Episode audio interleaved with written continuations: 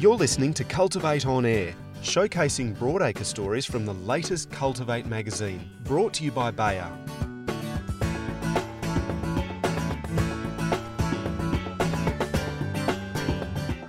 High hopes for new herbicide options.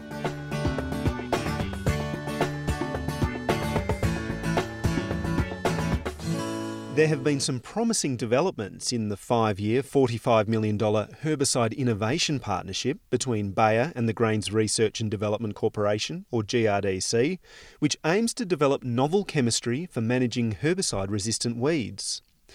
A high level delegation from GRDC recently visited Bayer's Frankfurt site in Germany, where new research laboratories were viewed that now employ 39 scientists, including 11 postdoctoral chemists from Australia and New Zealand who travelled to Frankfurt as part of the partnership.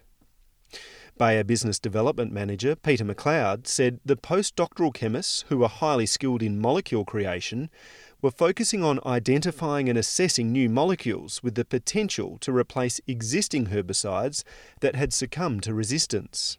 They have a very important role in the early stages of developing new herbicides for Bayer and the GRDC.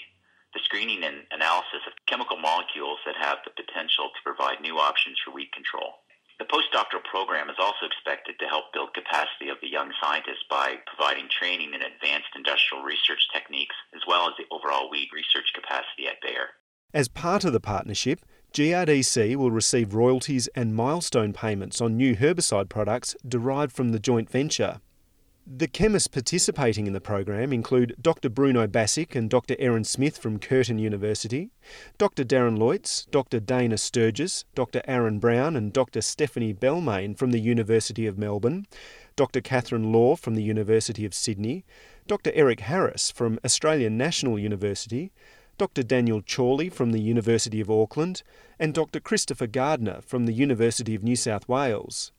Bayer's new laboratories in Frankfurt, where its global weed control research activities are concentrated, have a surface area of about 1,100 square metres.